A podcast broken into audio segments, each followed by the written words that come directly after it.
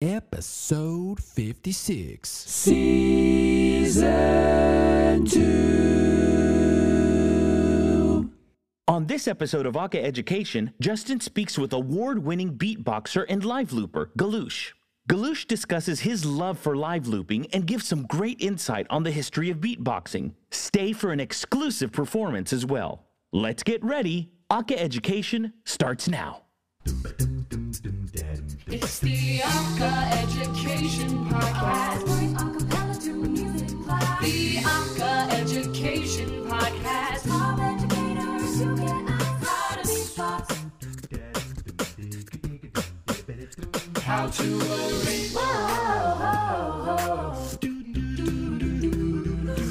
Anka Education Podcast. Anka Education Podcast. Anka Education Podcast. With? With Justin Glodish. Hey, everybody, it's Justin Glodish with another exciting episode of the Aka Education Podcast here with episode 56. I have one phenomenal musician with me to, uh, this week. Name is Galoosh.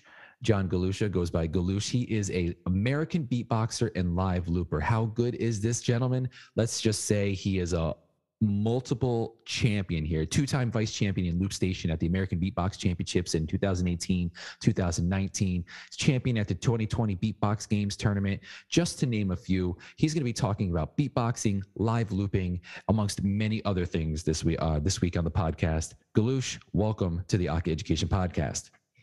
Hey there, Justin. So good to be here. I'm so glad that you're here. Now, you're a pretty young dude. I'm not gonna lie. You know, you just graduated from college not that long ago, and just Class the, of 2020. the the the COVID year. No, I'm just kidding. Um, But what I found phenomenal going through your website and going through your videos is how polished what you do just is. It, it, it's it's definitely a passion of yours, and it's it's great to see. So, you know, going into like live looping, this is actually you're the first person on the podcast that has done live looping, and I want to know all. I want to be a sponge. So, could you Yeah, just go into how you got into live looping and maybe go into some of the process of what it is that you need to do to be to do live looping? yeah, you bet. Um, so my journey kind of started off uh, both as a singer and a solo beatboxer, like solo beatboxing, referring to just beatboxing on a microphone. Mhm. Um, you know, loop station, beatbox, all that stuff is is everything else uh, added into the fray. Um, I started off in I think maybe 2016 with uh, a KP3. It's this little kind of drum pad uh, synthesizer machine uh, that has a has very limited but available looping functions. It's like a really kind of cheap um, uh, tool at the time. Uh, really fun to explore with, but I quickly moved on to the RC505, which has been kind of the flagship um, industry standard uh, tabletop loop station um, for the last several years. Um, you know, they they just announced and have finally started releasing the Mark II of this machine. So there's quite a bit of buzz going on about uh, the new technology. Everyone's getting really kind of hungry and excited for. Um, but as for me and my journey, I started off um, being really deeply influenced by uh, a vast array of, of, of music and found that looping was what really drew me in and became the most um, creatively consuming um, kind of way of making music. Um, I think for exactly the kind of reasons you pointed out, like my, you, you mentioned like my videos feeling very polished and, and uh, first of all, thank you very much. It's, it's, it's, it's Mhm. wonderful to, um, uh, uh, you know, hear that. I appreciate it. The, um, polish and and the the the joy and the kind of creative attention that goes into those things um, is because with this kind of music you are so uh, kind of perfectly placed at that crossroads between live performing, live creating, um, and producing. Mhm. Um, I think that like in, in terms of like that spectrum between like singing in a band and having you know your part and and, and fitting in with the bigger whole um, versus producing in a studio where you have all of the creative control over every element of all the different music. I think that live looping is for me at least kind of that perfect nexus of having all of the creative control as well as doing all of it live at the same time. It's kind of Mhm. this kind of perfect mesh of both worlds. I find it just so creatively and musically um, engaging. It's it's kind of all hands on deck, uh, but still retains that live um, that live performing aspect. Nice. And uh, you mentioned, you know, the the tabletop uh, loop station that you currently use. Um, do you also use any, you know, programs or software in, uh, you know, in your process? Yeah, so um, I use Ableton Live. Um, that is the software I do a lot, a lot of my recording and producing in. Um, in terms of like you know uh, recorded or produced projects, I use Ableton.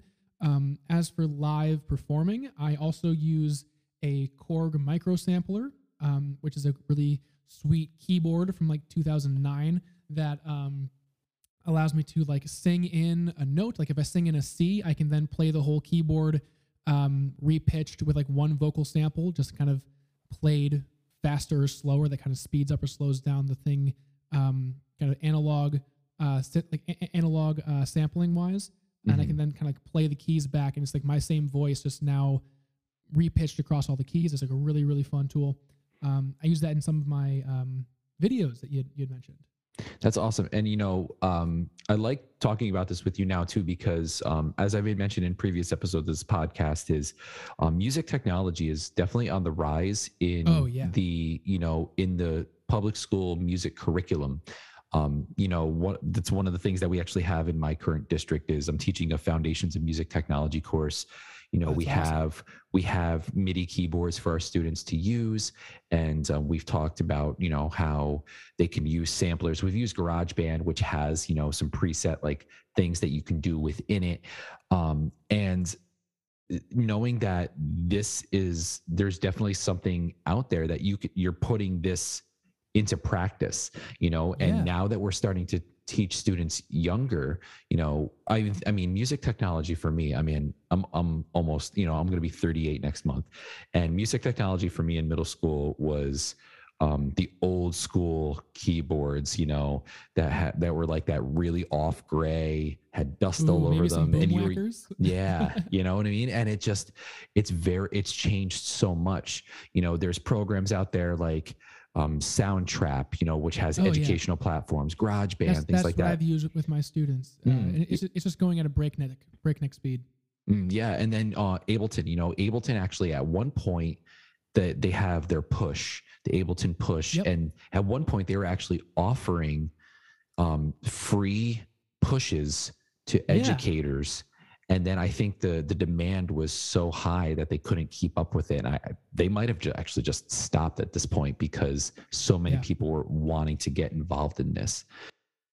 I mean, I think it's a, I think it, it's it's a real um, indicator of, of what the climate is right now. Absolutely.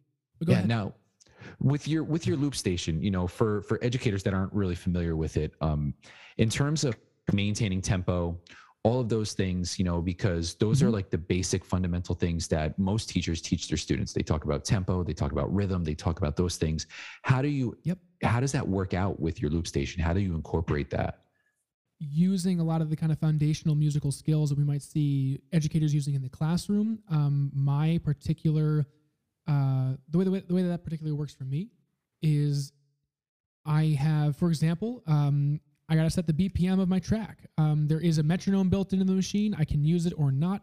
Um, the kind of initial um, way that like you know basic rhythm will show up in this in this uh, way of performing is everything that you perform has to be lining up rhythmically, either uh, set to a metronome or just uh, put in and then you know starting it and stopping it at the beginning of the measure, right? Like if you wanted to create a four measure percussion loop of some kind, you'd have Mhm. to play that in time from when you started to when you're finished, and then hit uh, hit the, hit the button at, at, at the time to kind of restart the uh, restart the the, the sample.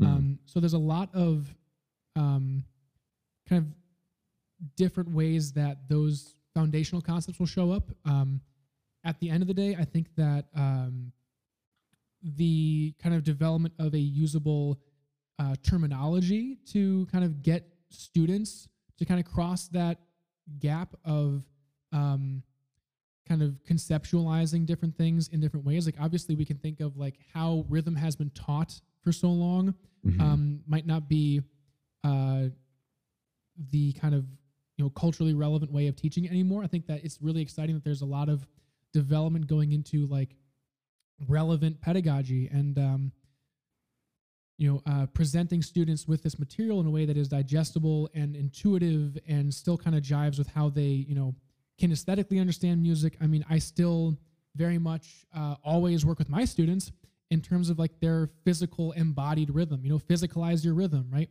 Right. um, that shows up with me. I'm physically hitting a button. I'm physically you know beatboxing in a thing or i'm playing in um, some kind of element of my of, of my piece here when i'm building it that can only happen if i am uh, you know as in tempo and you know in time with everything else uh, i mean like with you know Jay Dilla and the MP3 or the the the, the I've, uh, I've I've an MPC. Um, Hmm. we uh, you know he kind of famously thought of this sort of uh, you know foundational element of hip hop, like the the foundational technology of, of hip hop sampling and, and producing um, as an instrument. You know the same way that someone would think of their violin. You know it Right. the I try and approach it with the, with the same mentality is that this is the instrument and I am the music maker. This is the tool through which I am able to do that musicking. hmm That makes sense, you know, and you know, you bring up, you know, the tempo thing. Like, I'm not gonna lie, I tend to speed things up once in a while. So like that has always been Oh, my yeah. worried with, you know, with looping and is is the amount of practice that I would probably have just to make sure that I feel spot on so things don't feel discombobulated um as um, you know, as I'm creating something, you know. So um I just I just was curious because I know that especially students in like the elementary and middle school setting, like even if you just have them do small samples of something, you know, Mhm. really hammering out tempo, like that's a lesson in itself. And then you apply Entirely. it to what you're doing there. You know, um, this brings up, you know, you mentioned you, you're a teacher, you work um, with uh, a charter school, uh, charter school program throughout uh, Connecticut. And um, I actually just left that program. But Oh, okay. Uh, but yeah, but I uh, continue to have um, several independent lessons uh, with several students. Um, and I think maybe we'll talk about this later, but I'm also the program director for the Beatbox Education platform Mhm. um, for the Loop Station uh, programming. So there's there's definitely a lot of educating in one way or another going on with me. But and this I is did, that I did just leave that program. But No, it's funny. You actually just mentioned the Beatbox education platform, and that's exactly where I was going next. So, oh, sweet. um, yeah, so you actually last year, last spring, you actually partnered uh, with Beatbox Education Platform to, you know, do, be uh, basically teach beatbox education. You became the director of the Loop Station Masterclass program. So, um, what does that entail? And, um, you know, how does anybody become involved with that? Yeah, so a little bit more about Beatbox Education uh, platform as kind of a whole. Uh, Mhm. it is this kind of, uh, I mean, I think it's a revolutionary idea where, um, in kind of the mentality, like the, like the, the mindset going forward, kind of driving the project is to at once provide the best possible access to the um, authentic and um, hands-on learning uh, of beatboxing um, in all of the kind of current contemporary forms that it has grown into Mhm. um, by beatboxers and artists and musicians who are kind of deeply rooted and um, like authentically, uh, you know, in that kind of cultural, uh, under that cultural umbrella in, in, in some kind of authentic way. And um, at the same time, I think it's a very important kind of reality of um, providing some economic stability and some economic opportunities for the beatbox educators, right? Is Mhm. Um, valuing the art form and the work of these artists. Um, ultimately, the, the the drive for some of this work is to establish and kind of codify the value of educating with this particular art form Right. um, in a way that is uh, that, that that does not currently have the same infrastructure around it as say a cappella or um, other kind of you know music technology like you just mentioned. Um, there's all these different growing and emerging ways of of um, educating in music, and we want to make sure that we are there, ensuring that beatboxing is getting its proper uh, you know time in the spotlight as well. So beatbox education. Um, there are two different uh, programs. There are the solo beatboxing one, and there is the Loop Station um, department. So I um, run the Loop Station program. We have a kind of we're actually kind of currently in the middle of a of a big promotional push. Um, to build our client uh, base for our next session. We have run a few um, kind of prelim- preliminary beta testing um, sessions, and they've all gone very well. Uh, we're now moving into the kind of official launch with some, you know, promotional work going into the process. Nice. Now, all that's just to say that in terms of uh, accessibility, one of the kind of like main goals of our program is to be as accessible and kind of ground floor as possible. So we have a kind of full beginner introductory, um, like right out of the box uh, kind of uh, programming, and then Mhm. we have um, programming designed for more advanced students um, that can kind of go beyond, kind of really apply creatively some of the different um, electronic uh, vocal processing techniques and, and, and recording techniques. Um, really kind of get a, a get a deeper um, dive into the applications and kind of creative artistic identity forming um, uh, techniques that pair the voice with technology, which I think you had mentioned earlier. Like that's also very much happening in in acapella. It's happening in the uh, public education world. So Mhm. the the the pairing of the voice with technology and um, educating around that is really the focus of what I do. Okay. And uh, you actually, this isn't the only thing that you have, have partnered up with. You actually, and I, I love what uh, I'm about to talk about, and hopefully you can explain a little bit more. Is, um, you know, we've we've noticed, especially in, in society, that there's um, there's a lot of issues, you know, and uh, Yeah. you know, and uh, one of the things that you are a part of as well as well is the Beatbox Safe Space Initiative, and um, Yeah. I would love to hear all about this because you know we've had previous beatboxers on the show.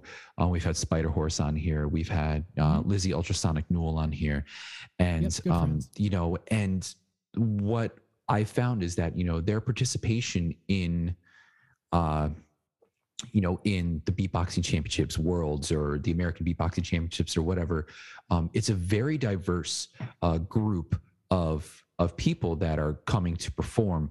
But um you know for people like we're in a society now where acceptance is is starting to become more and more important. And i'm just i'm curious how the beatbox the beatbox safe space initiative works um you know to help educate others um, within the community. So can you talk a little bit about that? Absolutely. So foundationally, the safe space um, initiative takes on kind of two roles. One is to um, advance the um, cultural change uh, that is needed in the beatbox world as as very much like a global uh, community, which which means it's a very diverse issue with a lot of different facets Mhm. um, and, a- and a lot of different kind of solutions and um, on a case by case basis um, there's there's quite a kind of breadth of work to be, to be done Mhm.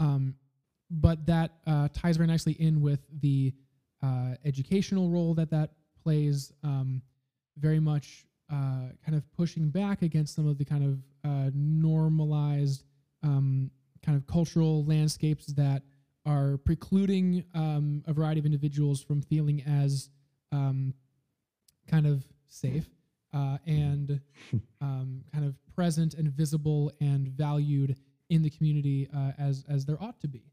Um, I think it's a very kind of foundationally understandable concept that as as beatboxers who are kind of the world's premier users of the voice in ridiculously cool musical ways, um, that uh, the value of including everyone in that musical and cultural conversation would go without saying. Um, but with the kind of extent and variety of kind of cultural backgrounds and norms and um, uh, uh, institutional structural barriers to uh, to access and and, and inclusion.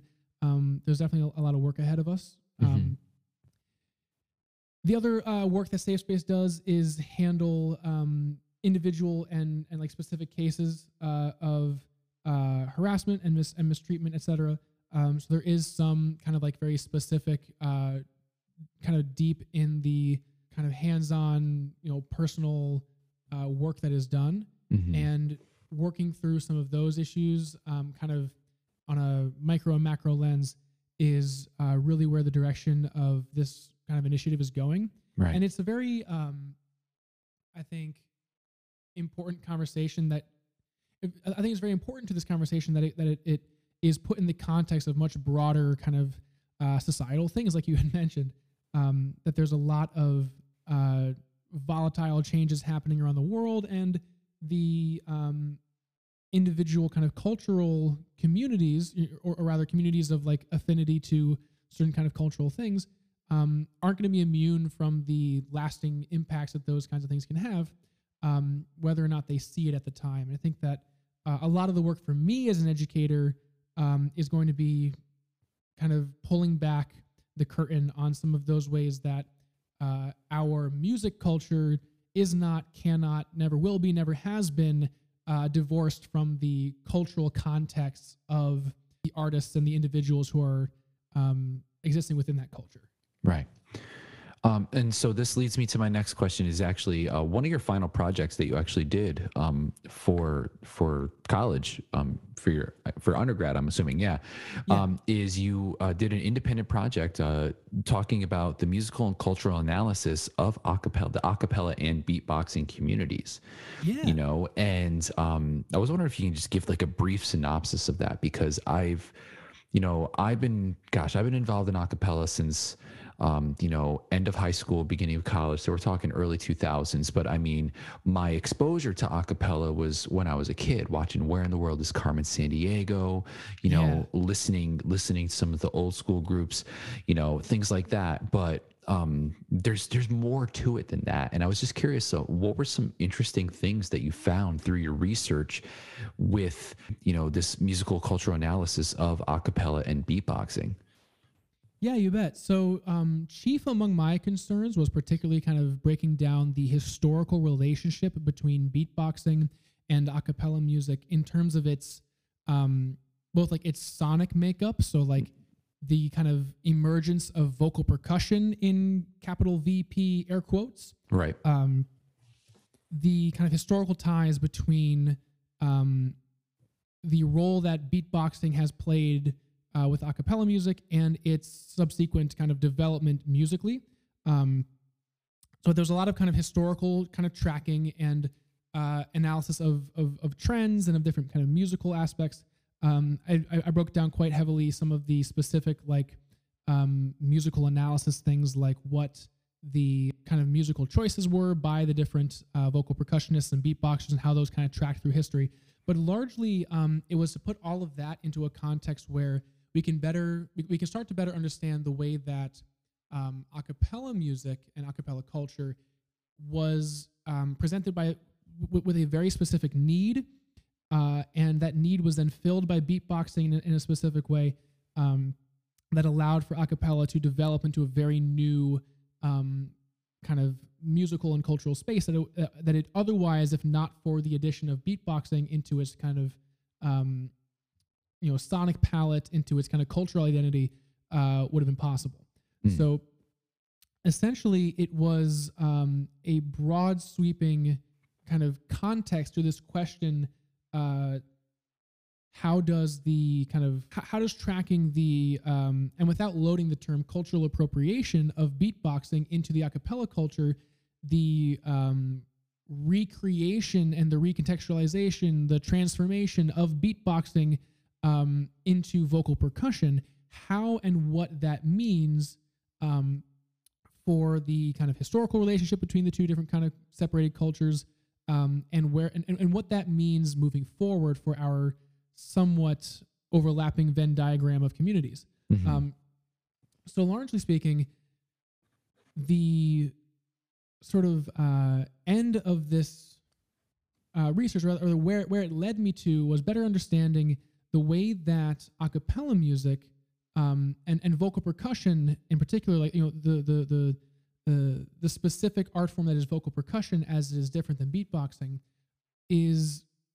uh, very carefully and um, intentionally constructed in a manner to um, better fit the cultural context, the um, authentic, uh, rather the, the, the cultural authenticity uh, of the performer's native or rather liter- uh, you know, literate in the kind of cultural landscape of collegiate a cappella music specifically Mhm.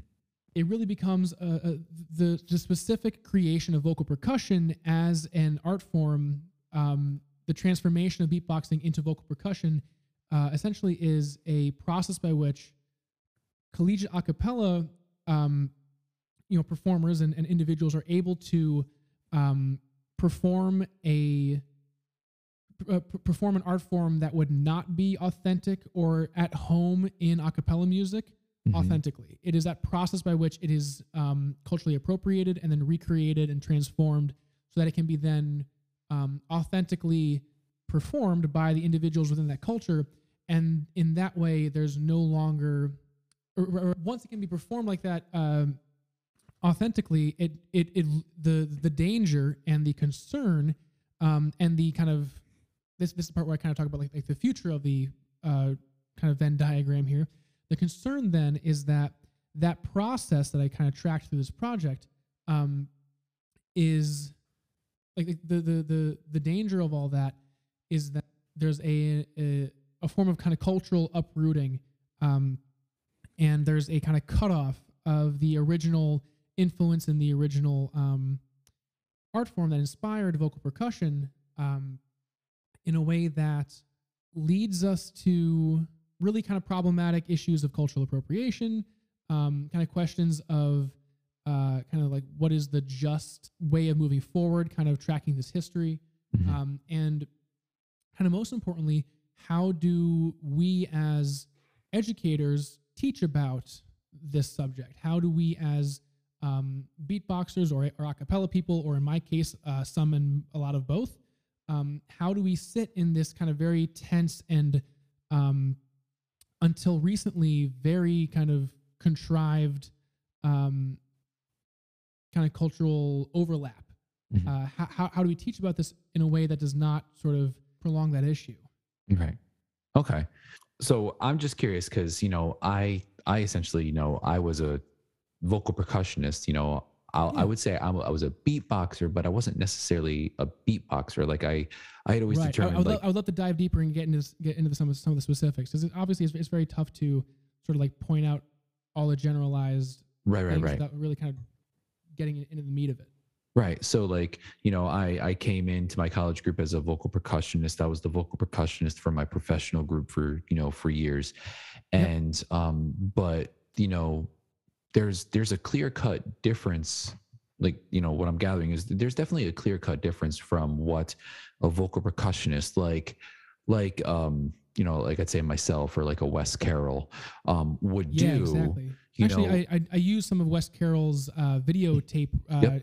Teaching uh, dvds Yeah, Uh, same as me. they were vhs's that they're, they're, they're vhs tapes first um, Oh, yeah. uh, yeah, I ended up getting like, the for- for DVDs as example, well. um, so Yeah, so so as part of my project, I, I, I analyzed some of the ways that vocal percussion is taught and is specifically taught in a way that creates a different art form than beatboxing mhm. because of the you know I- I mean and and and really diving into the definitions here the, the vocal percussion like the capital VP the kind of um, created after the fact uh, inspired by beatboxing vocal percussive performance there I mean it and, and frankly it is kind of like one of those uh, facial tissue versus Kleenex things like Mhm.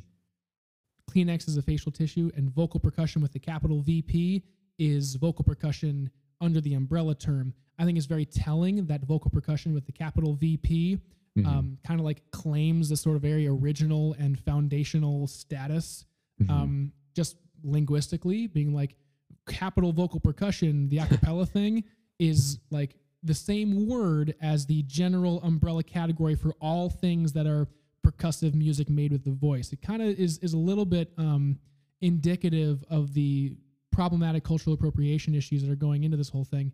Um, when like there's this, this sort of like usurping of the uh, timeline and being like, hey, this acapella thing that was kind of created by, uh, and, and let's get into things here, like specifically white, affluent, collegiate, um, elite, uh, like kind of cultural spaces and, and the people that are kind of produced by those spaces and the kind of cultural atmospheres that are created by those spaces. Um, and how that is a pretty indicative um, tale of like all things in the history of American music being like indebted to African American music and Right. very infrequently giving them the proper credit.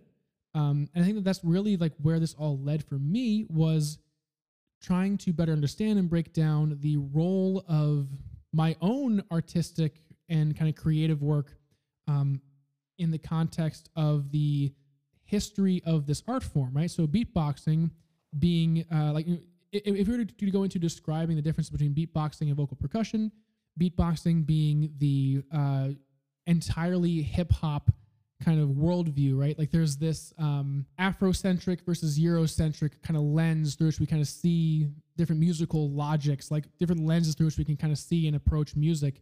Um, and a Eurocentric one has like the ringing barbershop chords, the um, European orchestra uh, history and like like lineage, right? There's a lot Right. of like you know both you know specifically musical uh, characteristics and identifiers, as well as some of the kind of cultural values that those things and that those things entail, and then are usually aligned with, right? Mhm. Like the idea of like homophony uh, as a um, kind of textural uh, convention in arranging, um, as opposed to like heterophony in the Afrological musical arranging tradition, right? The way that shows up in terms of vocal percussion versus beatboxing, this is just one of many examples, is that traditionally vocal percussion is taught to fit in with that homophony uh, aesthetic convention, right? So like vocal like vocal percussionists are taught to um, perform like the role of a rock and roll drummer in a rock band, which is of course the I mean, also kind of like white people yoinking black culture and making it, you know, rock and roll Elvis stuff as opposed to like black artists like Big Mama Thornton, you know, Hound Dog, Right. that whole thing. Um, yep. you you are literally talking about what um, you know, I go through a whole history of rock and roll unit and we go back Yes, through through, you know, blues music and just where It's just kind of like the latest iteration of this very long kind of cultural lineage of the Mhm. appropriation of black art forms Mhm. and the recontextualization of those into white spaces in such a way that makes the white artists not feel bad, not feel like they have to kind of change or be inauthentic to do the to do the music that has been influential to them and they are entirely indebted to for the success of their musical cultures, right? Right. Like the success of rock and roll music would not have been possible without the predating success of black art forms of rock and roll music, right? Mhm. Uh, blues, etc. Right? The predating uh, beatboxing tradition and the specific use of black art form hip hop oriented beatboxing in a cappella music those things are the ones that are responsible for the ability of you know a cappella music to do its whole uh, staying relevant through genre thing right? Without beatboxing without vocal percussion ra- rather um, a cappella music would not be able to do its whole balancing act of staying on top of whatever the top genre is right? You wouldn't be able to do like dubstep when it's relevant like pitch perfect on uh, on the sing off and then like when that's no longer the popular style move on to the next one. You would not be able to do that in terms of your arrangements in terms of your kind of sonic palette in terms of your ability to perform it all live etc without beatboxing in your arsenal. Right. um, and i think that the way in which that we as educators to return us to the educating thing teach about vocal percussion it is taught with this lineage that recenters all of the um, kind of cultural identifiers into a white context Mm. right? Like Wes Carroll in his videos, he's talking about like uh, the rock and roll drum kit instead of the 808 drum machine, right? Instead of the hip hop based uh, percussive language and percussive textures and percussive Mhm. um, kind of culturally relevant um, ways of teaching, right? Like the, the, the pedagogy is recentered into a white into a white racial lens, as opposed to the one that was the one informing the art form that has been culturally appropriated. So It's interesting. Yeah. yeah so so so uh, there's so much that goes into it here as educators that we have to be able to identify those trends be able to identify those patterns uh, break out of that cycle and teach about vocal percussion in the context of its indebtedness to beatboxing and teach the kind of cl- and, and, and clearly point out the uh, markers of this process happening so that we can be more aware and engaged with that process because so much of the issue here is that the kind of process of whiteness and whitewashing this um, this a cappella culture is that when the kind of default vocal percussionist uh, is Wes Carroll or Jeff Thacher or one of those, right? Mhm. There's a um, kind of recentering of a uprooted culture, um, and then it loses its kind of initial ties, and it's really that process that is important to identify and call out. That's that's that's very interesting. I, I'm I'm- I'm enjoying hearing this take on it because, you know, it's again, it's refreshing to hear a new perspective on it. Because, for me personally, I would have never had thought that. You know, like I I already had my my basic idea, my basic idea, I'll say, of you know how the way I always saw it was vocal percussion was derived from this beatboxing culture, you know, and um, me not not putting together two and two together you know changing the the viewpoint and the lens from which vocal percussion is being you know viewed from as opposed to beatboxing you know so because I've, I've always had students ask questions you know they always ask questions like what's the difference between the two know and in in essence it's like again like you said before it's like really you have this blanket of percussive sounds that are made but like in in essence like beatboxing would be at the top of that chain and then trickled down would be kind of this because in in my in my opinion there's so much more involved in what beatboxers do And I think what you're to identifying there is the like heterophony versus homophony thing Mhm. that beatboxers um like inherent to the art form is you know both like the afrological musical aesthetic that whole thing that you kind of contract through um you know african american music in, in terms of just like the american popular musical history um Mhm. all, all the way back um like how that specifically shows up is like doing you know multiple different cross rhythms or doing a, a, a wide variety of kind of sonic palettes a variety of different sounds right um, Mhm. sounds that, you know multiple sounds at the same time right no vocal percussionist is going to be singing and humming and beatboxing Right. and doing a variety of different like pitched and non-pitched percussive sounds at the same time they're going to be doing kick snares hi-hats because that's what the rock drums do Mhm. and that is what their role is in that particular musical um, arrangement uh, tradition. Right. Absolutely. You know, like the I, I think one of the first videos that I saw, the first exposure that I had to beatboxing was Rahzel. And Yeah. um, you know, and it was that classic if your mother only knew video, you know, and from The there that and the chorus at the, at the same time. And it like the video just like everyone in the audience, it blew their minds, you know, and it blew my mind watching that video. And but again, watching that video and looking at other beatboxers within the genre at you know beatboxing championships you know things like that um there was actually like the year that i was on um, america's got talent there was a phenomenal beatboxer by the name of butterscotch who still Yeah, performs yeah. today phenomenal awesome. work and like doing fantastic work and We that was really cool. that was you know watching them perform was just wow you know and and a great singer to boot like just had it had the whole Oh, yeah. package you know and um so to me i've always seen it as two completely different things but it, it just you know, seems you, you like had mentioned Spider Horse earlier, and I actually Yeah. talked about them in, in, in the process, right? Because I, 'cause I was in um, Carnegie Hall when they won uh, the Open in 2019, Mhm. and that was to me, I think, one of the most interesting um, kind of like cultural reconvergences Mhm. right?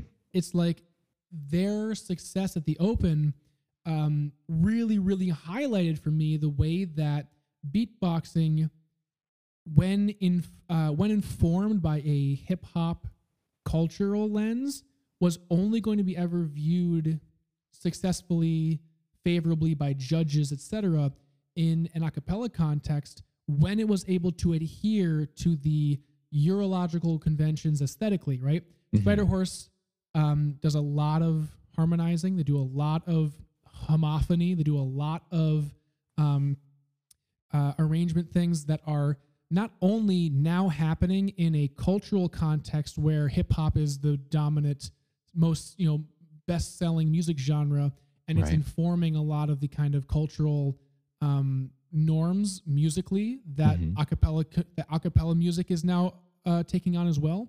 Because that's kind of the magic of a cappella music, right? Is that there's this whole kind of conversation about um, is it a genre? Like, is a cappella music a genre? No, because you can do Gregorian chant all the way up through trap music, right? Right. But the thing is, is that uh, the resistance that a cappella music has to being kind of pigeonholed into a genre is explicitly that process of white, of whiteness at work, right? It is the, I mean, basically, a cappella is one of the most um, kind of prolific arrangement styles for cultural appropriation out there. Mm. I mean, it specifically is is like perfectly designed to be able to do any genre and stay current and stay relevant and always be indebted and kind of built into and focused in this um and, and by the way by the way I'm using white and whiteness in terms of like the verb not like the skin tone um Mhm. like the the the process like the Right. cultural process. Um, it's always able. It, it is always able to be kind of really firmly grounded and rooted in that like collegiate structure that is already deeply inherently elite, white, Eurocentric, all those things. Mhm. Um, and when we see that there's this kind of perfect process of uh, style of arranging versus genre, there is um, a kind of silencing and lack of focus turned on the role of whiteness in a cappella music that allows it to do that stuff. It allows it to take on whatever is the most popular genre, even if it's not um, culturally authentic or inherent to the artists that are performing it, right? Mhm. If you see a bunch of like affluent, white, elite college singers performing some popular song arranged that is not from their musical kind of cultural uh, uh, uh, authentic niche or authentic expression, right? Like the w- one of the examples I go into in in, in, in my work was uh, speaking of Deke Sharon earlier. Actually, funny enough, was the Tufts um, Beelzebubs. They did "Can't Touch This" in like 1992 Mhm. right? and they have this kind of like can't touch it. Like this kind of really send up kind of funny um like almost a parody of beat of early beatboxing. Mm-hmm.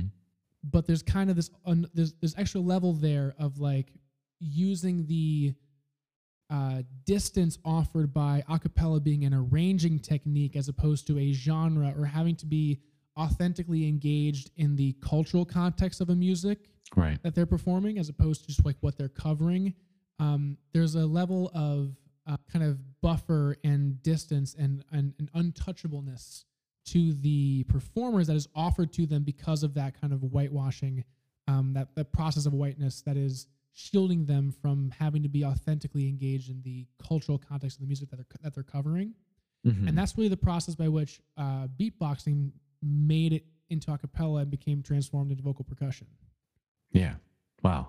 like that's awesome. And like you you bring up, you know, you bring up Tufts and you know, Tufts has had as like its own the Beelzebubs have had are like their own little niche in the acapella world. Oh I yeah, mean, funny. it was I, it was I, I remember I, I performed with them in like 2018. Uh, Yeah. The Bowdoin Medi Bemsters, which I sang with, like it's a you know from from uh, it's, it's like an 85 year old uh, barbershop group from this college Bowdoin in Maine.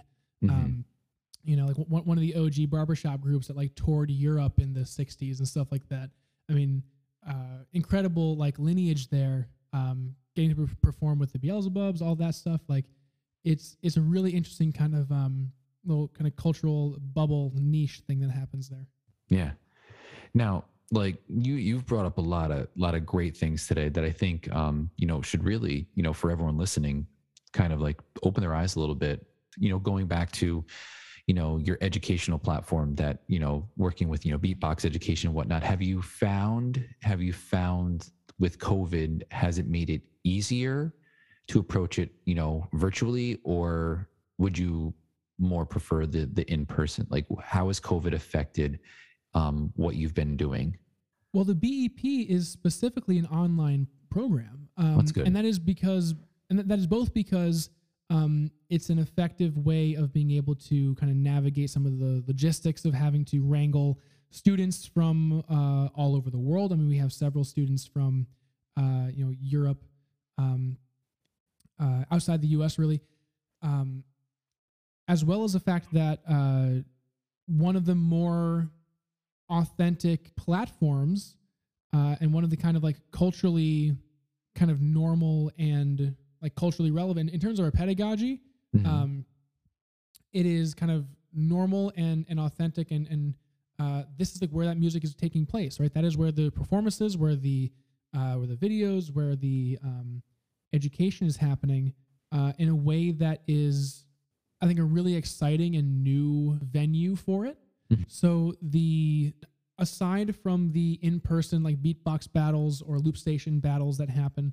um, so much of the cultural landscape is deeply informed by its presence on the internet, right? Like the the, the internet itself is playing a, a massive role in developing both the um, kind of cultural makeup uh, of the of, of the students that we have, as well as the actual like musical aspects of this of this music, right?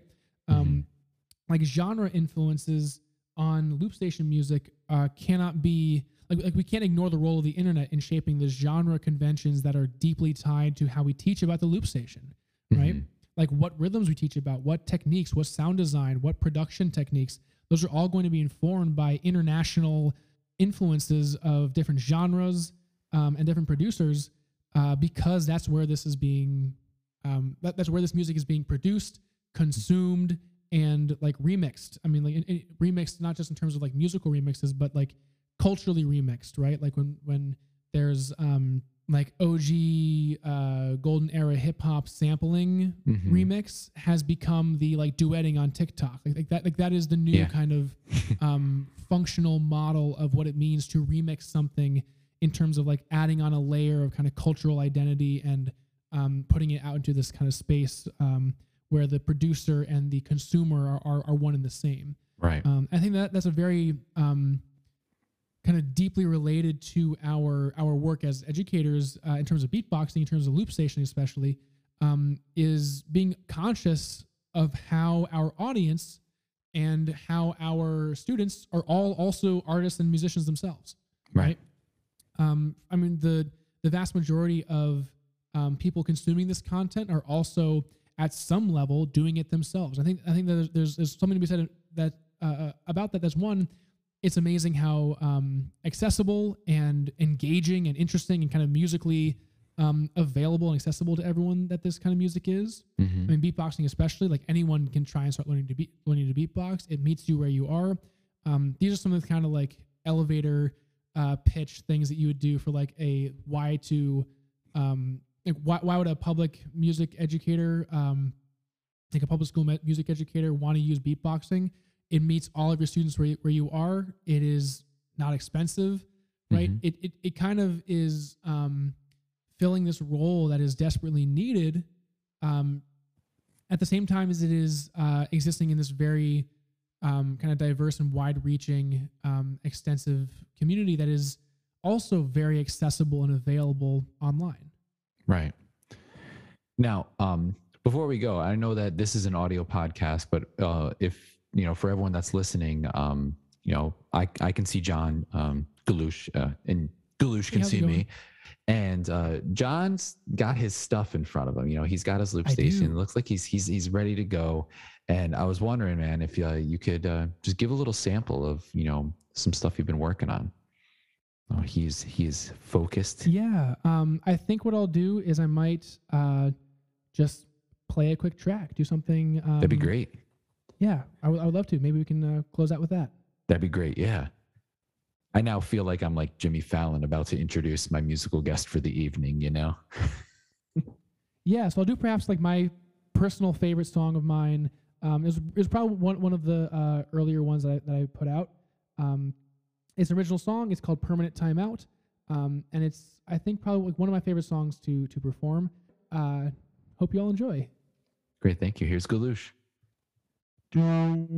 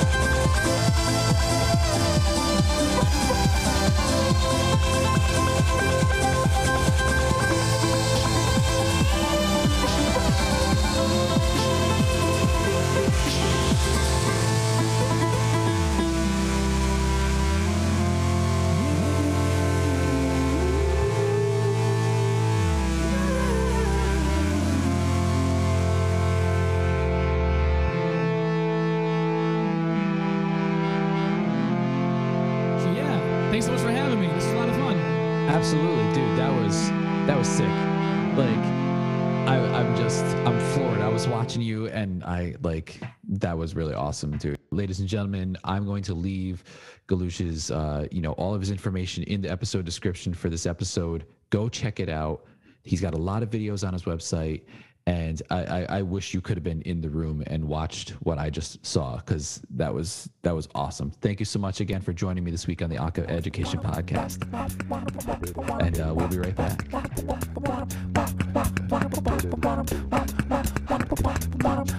back. Hey everyone, this is Justin from the Aka Education Podcast here to tell you about Anchor. Anchor is what I use to create these podcasts, and let me tell you, it's free. Uh, there's creation tools that allow you to record and edit your podcast right from your phone or computer. And the beauty of it is it will distribute the podcast for you. So I can record on Anchor and it's going to send it to Spotify, Apple Podcasts, all these other places as well. And I love that I can make money from this podcast with no minimum listenership. It's everything you need to make a podcast in one place. So be sure to download the free Anchor app or go to anchor.fm to get started. A special thanks again to Galush for joining me this week. I love this episode. I'm going back to listen to it myself. I learned a lot this week, and that performance, damn, that was good.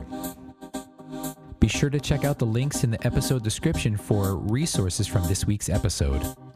Follow the podcast on all social media accounts at AkaEd Podcast on Facebook, Instagram, Twitter, and now on TikTok. And follow me, Justin Glodish, at Official JGlow on TikTok and Twitter. If you haven't done so already, make sure you subscribe to the podcast. We're found on Anchor, Stitcher, Apple Podcasts, Spotify. New episodes released every Monday. You can also now tune into the podcast on Acaville Radio, acaville.org. If interested in supporting this podcast with a monthly donation, go over to anchor.fm slash podcast to do so. And if you ever have any questions about the podcast, suggestions on future guests, please email me at akaedpodcast at gmail.com or leave a voice message on the Anchor website.